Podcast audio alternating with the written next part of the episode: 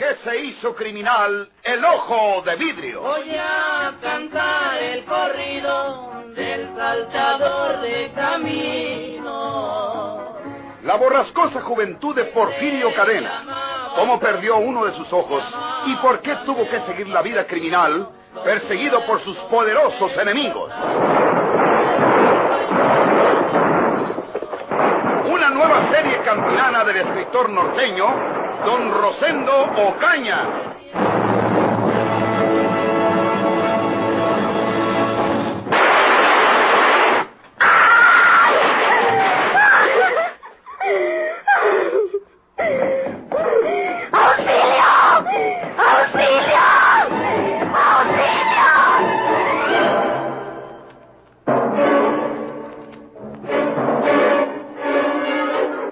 ¿Por qué se movían ustedes de la puerta? ¿No tenían instrucciones de permanecer allí constantemente y que cuando uno tuviera que separarse por cualquier motivo, se quedaría el otro vigilando? Permita explicarle las cosas, inspector. No, no, no tiene ninguna explicación su conducta, sargento. Lle- Llegó ese sacerdote y nos dijo que iba a entrar a ver al herido. Y nos mostró la tarjeta personal de usted. Esa tarjeta es la misma que le di en el Hotel Majestic cuando escapó haciéndose pasar por médico. Lo que pasa es que se quedó con ella y ahora la utilizó el muy bandido. Pero usted comprenderá, inspector, que nosotros no íbamos a enlazar aquel hecho con este. Ese sacerdote mostró su tarjeta para que lo dejásemos pasar y al mismo tiempo nos dijo que usted acababa de detener a. Porfirio Cadena en el sótano y que estaba solo y que pues necesitaba ayuda, inspector. Embustes de ese asesino disfrazado de cura. ¿Por qué íbamos a dudar que nos dijera embustes todo un señor sacerdote? Porque no era sacerdote. Pero nosotros no lo sabíamos. Lo dejamos pasar a visitar al herido y corrimos al sótano para darle auxilio a usted. ¿Qué nos iba a preocupar la puerta de aquel cuarto si ya usted había detenido al asesino? Eh, Total. Por enésima vez nos embobado estúpidamente ese maldito ojo de vidrio. Afortunadamente para Rito García fue tanta la prisa que traía Porfirio Cadena en despacharlo que erró la puntería. Dos disparos estuvieron a punto de matarlo. Uno pegó en la almohada de su cabecera y el otro en el hierro de la cama.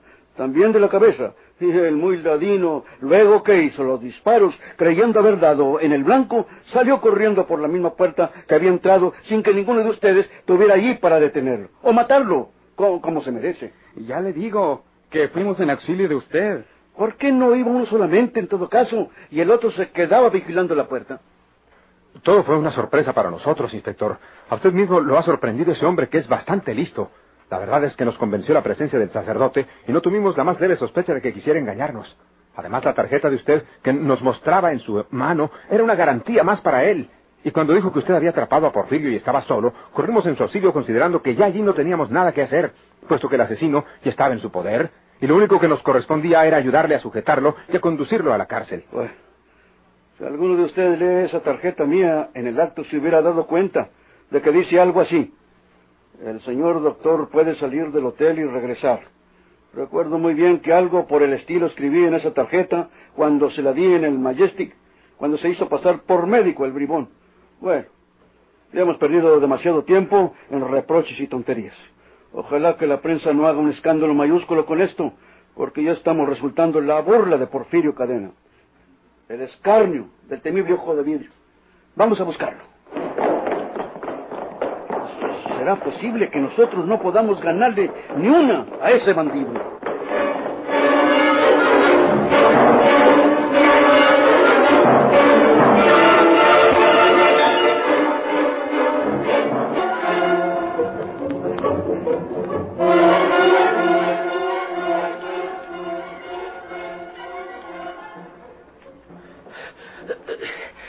Eloísa, Eloísa.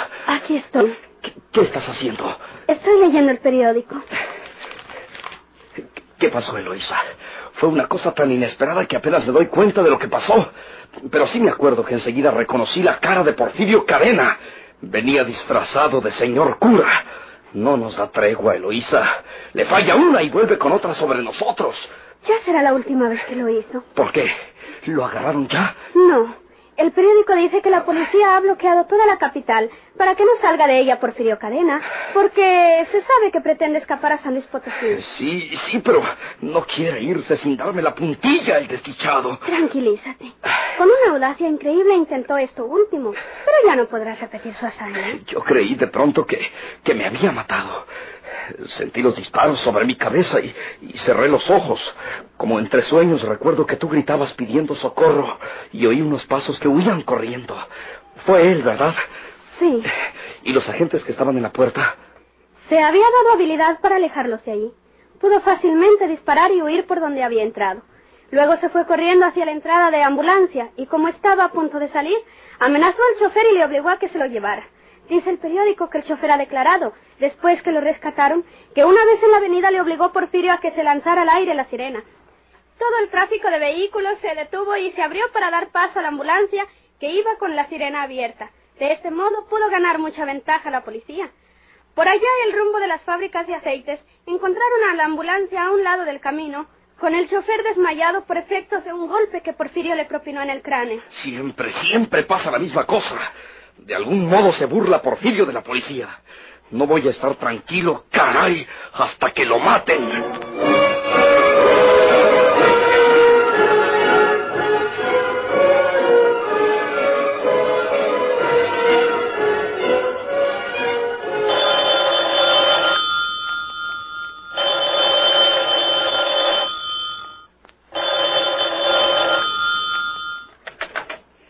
Servicio secreto.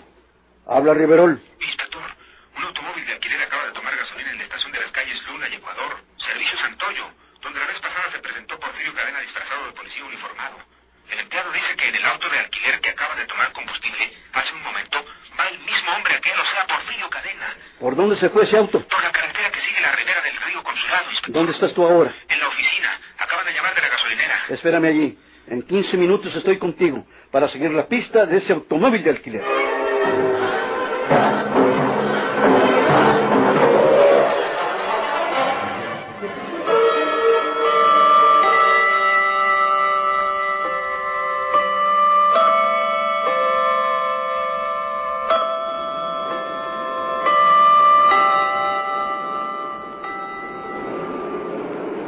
¿Ve usted aquel automóvil negro que nos lleva bastante ventaja, inspector? Sí, ese es. Ese es. Según creo, inspector, corresponde a las señas que me dio el empleado de la gasolinera. Pícale, gallegos. ¡Duro! Tenemos que alcanzarlo.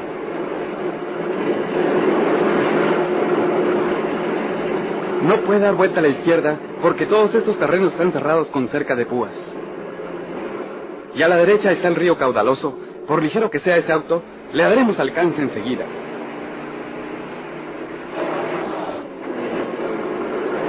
Échale la sirena para que se detenga si es que obedece la ley o que se revele si se atreve.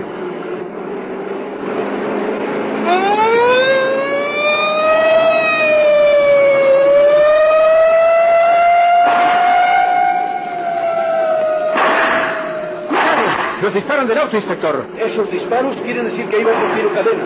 Maldito. Esto lo pierdes porque la pierdes. Déjamelo a mí. Voy a de llantas para que se detenga por fuerza.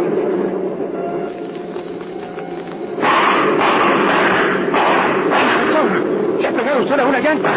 Pierden el control. Se van al río. ¡Magnífico! Cayeron al río.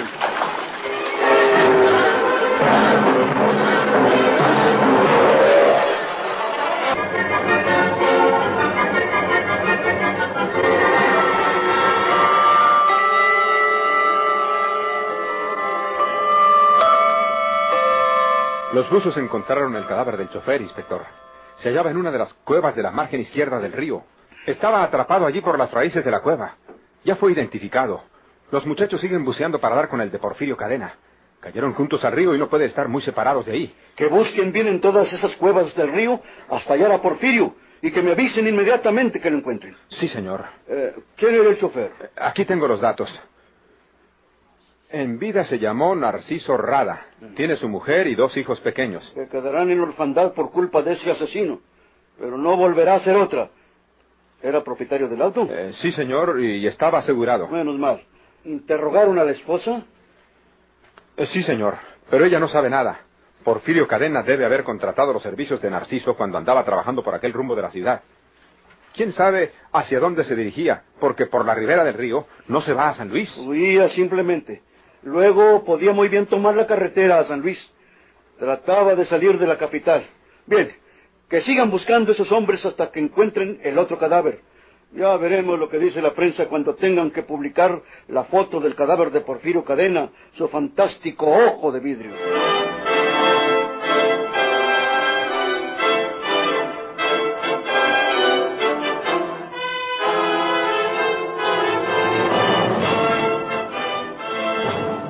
Los buzos sacaron a flote un cadáver que de pronto se creyó que fuese el de Porfirio Cadena, pero al llevarlo a tierra e identificarlo, resultó ser el del chofer de sitio Narciso Herrada, propietario del automóvil de alquiler en el que se trataba de huir el asesino. La policía ha dispuesto que los buzos sigan buscando en el río el otro cadáver, o sea, el de Porfirio, ya que, al parecer, solo dos personas viajaban en el auto que cayó al río al perder el control su conductor, por virtud de que una llanta se ponchó al sufrir el impacto de los disparos de la policía.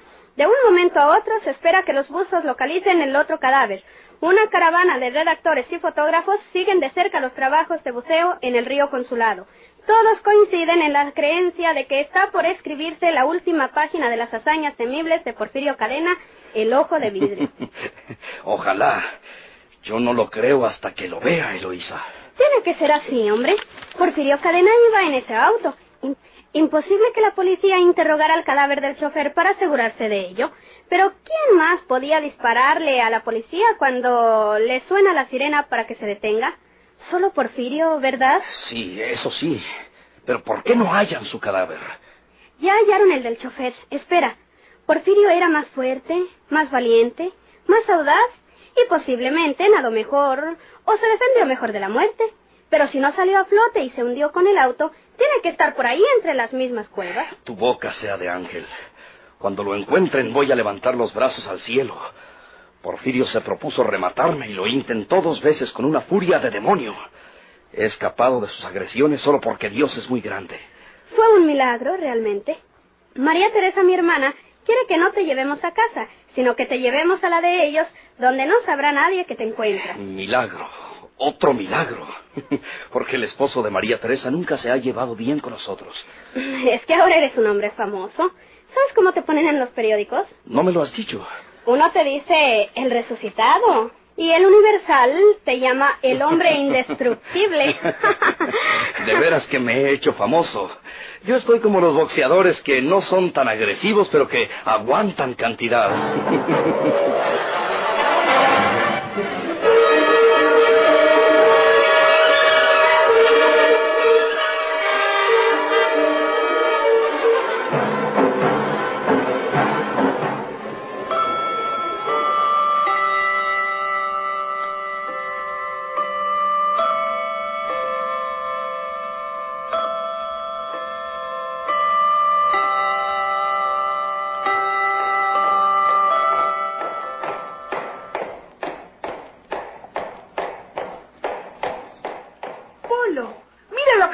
periódico de México. ¿Qué? Mira, lee esto.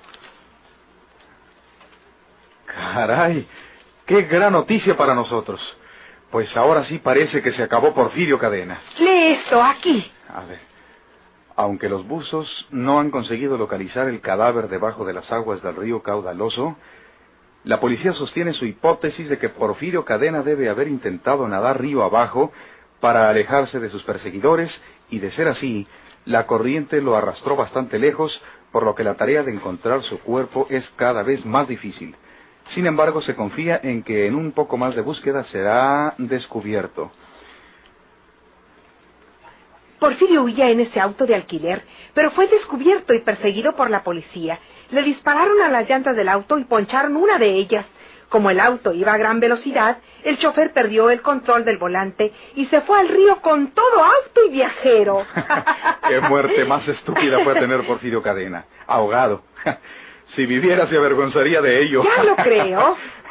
Al meterme a la política aquí en San Luis, todo mi temor era Porfirio Cadena. Eh, Por la publicidad, por la resonancia que tienen estas cosas de la política. Y Porfirio hubiera tenido que darse cuenta y hubiera venido a tratar de liquidarnos. Ahora no podrá hacerlo desde el otro mundo.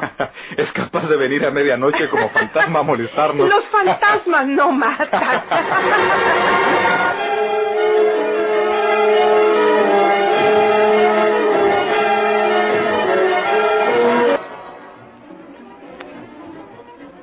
Nos Nosotros no hemos olvidado a Leopoldo Salinas y su esposa Antonia, que no están del todo limpios de conciencia. Aprovechando la confusión armada por Porfirio frente a la policía capitalina, ellos regresaron a San Luis Potosí, su tierra, y donde tienen todos sus intereses. Aquellos intereses, aquellos bienes, aquella fortuna no son otra cosa que la herencia que el millonario don Felipe García le legó a Juana Tobar cuando después de haberse casado con ella, Porfirio la asesinó. Juana, viuda entonces, una viuda riquísima, refugió en su casa a María Inés, también viuda y otra víctima de Porfirio, pues le había asesinado a su esposo. Juana designó a María Inés su heredera. Esto hizo que Leopoldo Salinas se casara con ella y que luego planearan, como lo hicieron, deshacerse de Juana, que había quedado inválida, para que María Inés la heredara y quedarse los dos con su fortuna. Más tarde recordaremos, Antonia, el ama de llaves, eliminó a María Inés y le exigió a Leopoldo que se casara con ella.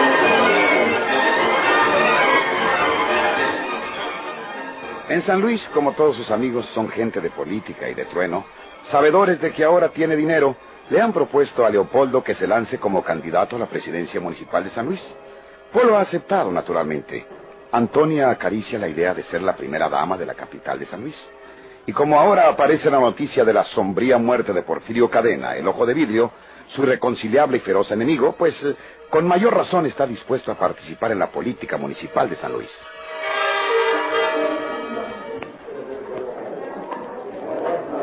¿Qué nos dice usted acerca de los restos de Porfirio Cadena? Si es que ha muerto realmente, inspector. Quien les va a explicar algo a ustedes, amigos periodistas, es el ingeniero Salas. Él tiene algo que decirles. Lo escuchamos, ingeniero. Pues eh, verán ustedes. La velocidad de la corriente del río Consulado, que es la desembocadura de la compresa, alcanza hasta 11 kilómetros por minuto, o sean 660 por hora, pudo arrastrar con tal violencia el cadáver de Porfirio Cadena, azotándolo por sobre las rocas de la desembocadura, que materialmente debe haber quedado hecho pedazos.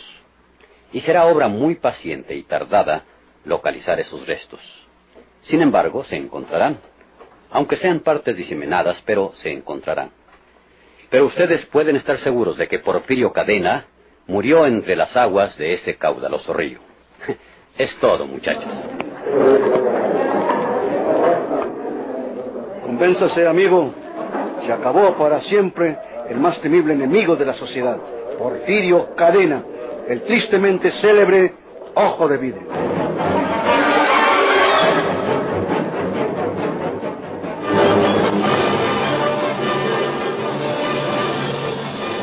¿Por qué se hizo criminal el ojo de vidrio?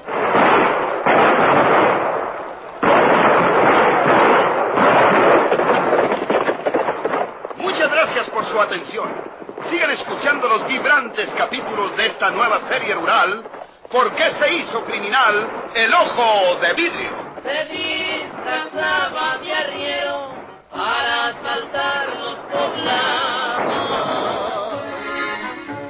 volándose del gobierno mataba a muchos soldados, nomás blanqueaban los cerros. puro singalpona.